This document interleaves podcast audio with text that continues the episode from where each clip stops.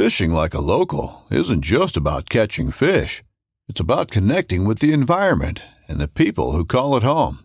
It's about hearing the stories and traditions that have been passed down for generations and sharing unforgettable moments with the people you meet along the way.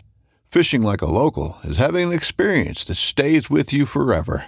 And with FishingBooker, you can experience it too, no matter where you are. Discover your next adventure on FishingBooker. This upcoming concert season will be all about the boots, and Tecovas is your stop for the best in Western style. Tecovas has seasonal and limited edition offerings this spring and summer, including men's and women's boots, apparel, hats, bags, and more. All Tecovas boots are made by hand in a time honored tradition with timeless styles that are always on trend. And Tecovas has first wear comfort with little to no break in period. It's hard to find this level of comfort paired with this level of style. Stop by your local Tecova store, have a complimentary drink or two, that's WCB style, and shop new styles. The smell of fresh leather and friendly staff are at your service. Many stores even have leather custom branding to make your boots truly personalized. And with regular live music and events, there's no in store experience like it. If you can't make it into a store, just visit tecovas.com. That's T E C O V A S.com. They offer free shipping on all boots, as well as free returns and exchanges, and ship right to your door. Go to tecovas.com and find your new favorite pair of boots today.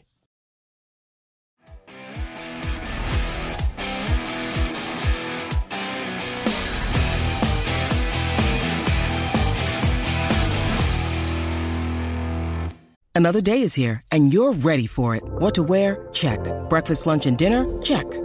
Planning for what's next and how to save for it? That's where Bank of America can help. For your financial to-dos, Bank of America has experts ready to help get you closer to your goals. Get started at one of our local financial centers or 24-7 in our mobile banking app. Find a location near you at bankofamerica.com slash talk to us. What would you like the power to do? Mobile banking requires downloading the app and is only available for select devices. Message and data rates may apply. Bank of America and a member FDIC. Hey, everybody, welcome to How To Tuesday. Today, we're going to talk about kids fishing. That's one of my favorite topics because I have three children of my own, and fishing has been such a great activity to do with them. Now, we've been able to do the different kinds of fishing from freshwater to saltwater to being on a boat to being on land. And there's a, different kind of strategies and techniques to taking kids fishing and and doing it in each of those areas. Today we have my friend Mike Larkin. He is also very experienced at taking kids fishing, his own children fishing at uh, specifically seawalls. And seawalls are something that is very, very, very available in the state of Florida and many other states. But there are lots of places that you can go to to do this, and there's some surprisingly good fishing available at seawall. So, Mike, what can you tell us about seawall fishing and your experience with with your own children? Yeah, I just found it, you know, unfortunately, I know of a, a, boat right now, and um, you know, you hear people talk about, you know, hire a guide and and and all that, which is which is awesome mm-hmm. if you could do that. But you know, you know, especially if people come down to Florida as vacation, you're already spending on a hotel, rental car, you know, food, and then you got to convince your wife. Can we spend, you know, five, six hundred, seven hundred dollars right. a day? They go, yeah, you know, like that. That's not. And um, and also, I, I kind of grew up in a world where I, I didn't even know what charter fishing was. Um, in fact, I'll tell you a quick story. When I went down the Keys as a kid, um, my parents um, stayed at a friend's place and they slept on the couch, and my brother and I slept on the floor. And we fished on a seawall in Big Pine for a week, and it was one of the best vacations I ever had. Yeah, but we never even went on the water. You know, we were on a seawall the whole time. Yeah, but being in Big Pine Key down there. So anyway, it's just a different of course, you know, if you can hire a guide, but you know, and I think, in, you know, I'm saying if, if you're coming down to vacation in Florida or if you just live in Florida, I think we're really blessed to have these seawalls and, and there's docks too, but docks you got to check. I always check with the marina people at docks because some people just don't want you fishing by their boat. Right. You could get to, around the prop or whatever, which is fine. I just, so I focus more on the seawalls, keep my kids away from the docks. And um, so I guess to start with, I have, I have two children and I first took my kids fishing when they were three, which was really for more for me than for them. So three was too young, I found. So I found at five years old, you can kind of start. And I, I feel like I had this whole like process, like get them in the car, put on sunscreen, get them stuff didn't get dirty, get them in the car. We the first stop is to the grocery store. Because mm. okay, what snacks do you want? You know, Right. that's what's that's huge for them because I, I'm big on, on not giving my kids snacks or I limit their diet very much. But when we go fishing, it's a whole different world to them. So the first store we pick out their snacks, and then we go to the the bait store, and I always buy frozen shrimp. Um, a friend of mine used to bring squid, but I found out with squid, it like it, especially I use these small hooks, like a size eight, size six. The squid acts like a bite guard. Mm. Like you can see the fish hit it, but it's like the hook's so small. So anyway, we go to the bait store, we get we get frozen shrimp. I will buy a dozen shrimp just for entertainment purposes. And I even I don't do this anymore, but when my kids were really young, I'd go the extra step. I would get get the dozen shrimp, put them in the bucket, put a live well. I would break off that little, you know, the rostrum, Mm-hmm. the point there, and then the point on the tail on every single shrimp. That way, they're not getting poked if they go to grab it. Because you know, at that age of five, they're more interested probably at the live well. Now you've talked about in your shows, you know, they're more interested in the live well. That way, they're looking at that, and then when the, when a fish bites, you know, you're good to go. But but I guess yeah, if you can find a seawall, and there's all these different public parks and all that around around Florida. And I recommend using. I just use like a size six to size ten small hook. If you even get a circle hook if you want, and a split shot. And the first thing I do when I go there is I'll throw a whole bunch of shrimp in the water, break them up just to kind of get the get the party going. I call it, you know, chumming, and then you know just throw it in. I didn't have my kids cast. I just find a seawall where it's deep enough, have them drop it straight down because casting is another element. You could get hooked or whatever, and and um and they could use the push button ones. I've kind of got away from that. In fact, the first time I took my son, he was using a push button catching pinfish, and the snook came up and grabbed it, and I didn't know where the hook- snook came from. But there's no drag in that thing, so it's like ding ding ding ding ding ding ding. ding. It just took all the line and broke off, and all right, buddy, let's get in the car. We, you know, I felt bad because there's 30 feet of line on the snook, and I felt like I brought a, a knife to a gunfight. Right, we weren't really prepared. So anyway, I I, I recommend. Um, I have my kids. In fact, that's another whole element. Like my kids had their own fishing rods. Like I have my own tarpon rods, my own bonefish rods. And my son is 13. He's never he's never even touched them. Like I know I- when he gets older, I will. But like I have them, they have their own fishing rods, their own rod, their own reel. And I know people don't want to spend um, the money on that. But you know, in Florida and maybe other states, there are organizations. If you contact them, they will give you a free fishing rod, and most of them will give you a free tackle for kids. Like we have um, Old Salt Foundation in the Tampa area. Uh, Fish Florida has a big, great website. They give you a nice spinning rod and they give you a tackle box with it, which has hooks and sinkers and lures. And um, Angler Armory is another one in Florida that gives out free fishing rods. Um, Florida Fish and Wildlife has fishing clinics where they give out free fishing rods. So I'm a huge fan of giving them their own rod because they're going to drop it. They're going to knock it in the water. They're going to bang it up. Don't let them touch your own stuff. And I just think uh, we're blessed to have fish like pinfish, which are pretty much, I feel like everywhere. We catch them on the beach, we catch them on the seawalls, we catch them on the seagrass. So if you're coming down to Florida, or if you just want to take your kids out fishing on a seawall, you know, I feel like you're going to find pinfish. And by using those small little hooks, you know, they're, they're gonna they're gonna eat that shrimp, and it, you know, it gives gives you action, action. You know, I heard once, I think I, I can't take credit for this. I, heard it was Woody Wolf, but um, he talked about the three stages of fishing. Like um, the first stage is you want to catch as many fish as possible. Mhm. The second stage, you want to catch the biggest fish as possible. And the third stage, you want to catch specific species of fish. I think I, from my interaction with a lot of parents, when I take other people fishing, I think they forget that like the dad may be in level two. He wants to catch the biggest fish possible. Or level three, he wants to catch a snook. But I think people forget that your child is at level one. They just want to catch a fish. Right. And they want to catch as many as possible. So I think people forget that. You think about the different, they're at a different level than the kid. And I don't even fish when I go with my kids. I'm just there like, okay, it's their time, you know. And and you know, it actually maybe I'm weird, but there's been times where I've seen my kids catch. I actually prefer to catch them catch a fish more than me, especially if it's like something special like a snook or a bonefish or a red drum or something like that. Like I I actually I enjoyed more watching them do it. I mean, I do enjoy watching them catch pinfish and or they get you know it's things that could always happen in salt water and get a you know a nice sheep's head or my daughter caught a big black drum came out of Mhm. nowhere you know so I guess the main thing is you know I to go through the steps I like to you know bring snacks you know keep the keep the duration short I shoot for an hour sometimes less sometimes more depends on the fishing you know and and also when I look for seawall a lot of seawall parks they have they have bathrooms they have water fountains Mhm. so that's a huge thing too, right? Because my daughter seems to, you know, when she tells me she doesn't give a bathroom, I got about 30 seconds to get in the bathroom or bad things can happen. So, so usually, you know, you got to find one. So if there's one there, I can be, okay, right there's a bathroom. But, you know, I think I'm a big fan of, you know, keep it short, bring it snacks. It's their day, not, not your day. You know, you had give them their own rod and reel. You can get them from free from many organizations in Florida and probably other states. You know, use small hooks, split shot, just have them drop it down. Don't worry about casting. That can come later. Just drop it down and just keep it, keep it going. You know, they'll catch pinfish, probably catch some snappers, some grunts, you know, just keep the action going. And then when it slows down and you're done, or, you know, when they want to go, when they want to go, it's time to go. You yes. know, don't push them into it. And like, I remember my son was seven and he wanted to catch a mahi mahi. I'm thinking, I will never, in my mind, I will never take you mahi mahi fishing until you're a teenager.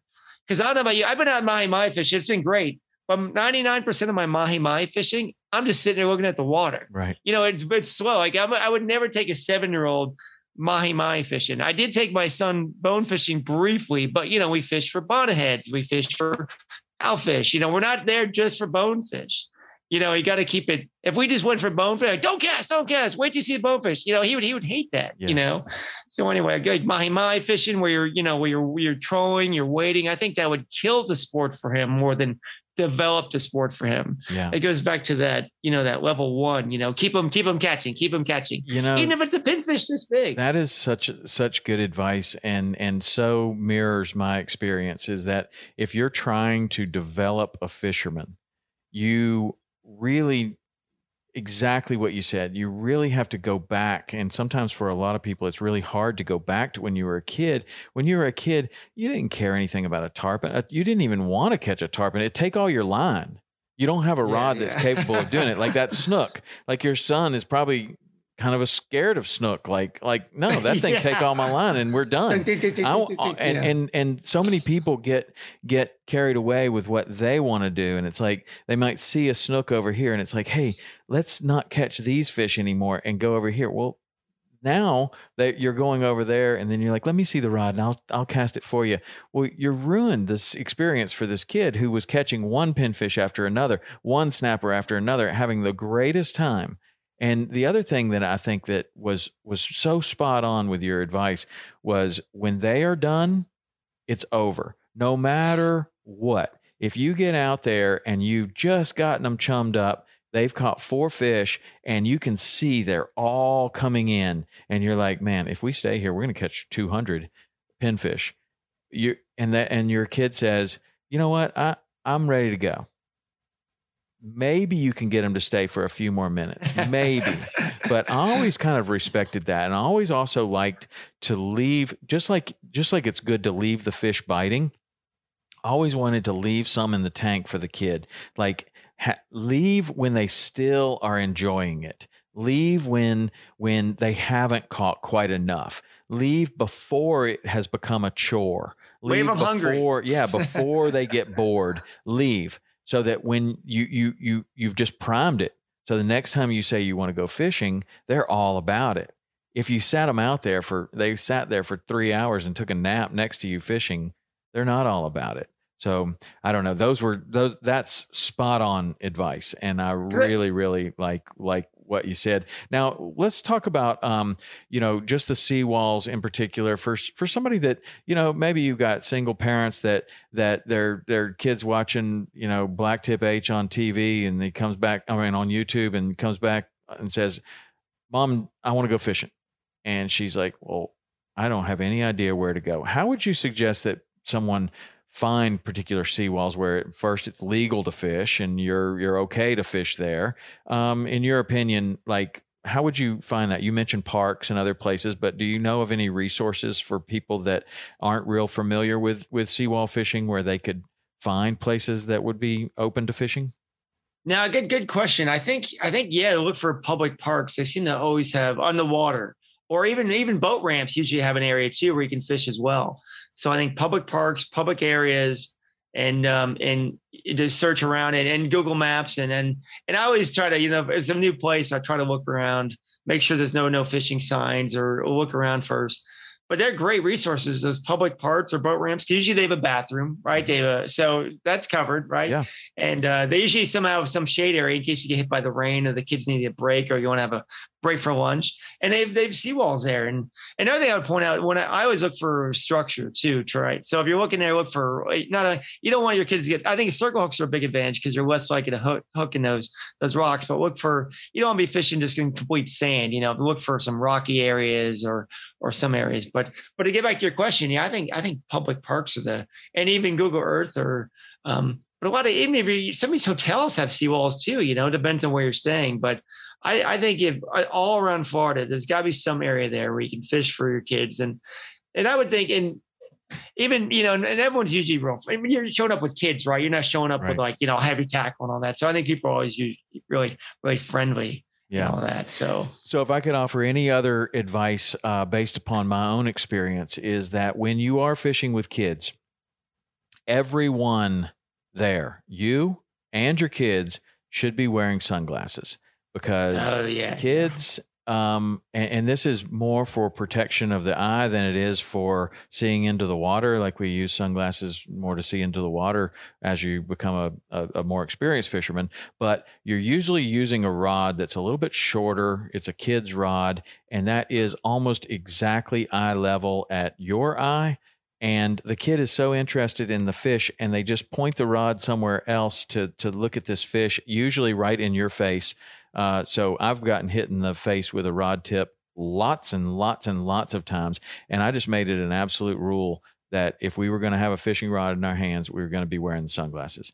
And every and, and the kids just you know first of all you're developing a habit that when you when you fish you wear sunglasses and that's that's a good thing. But I can't tell you how many times each of us have been hit in the eye with something not or in the eye area and even when my kids were really small, I had sunglasses for them. Sunglasses are cheap and they're one of the best protective measures that you can have for your kids. Definitely invest the two or three dollars that it costs to get a pair of kids sunglasses.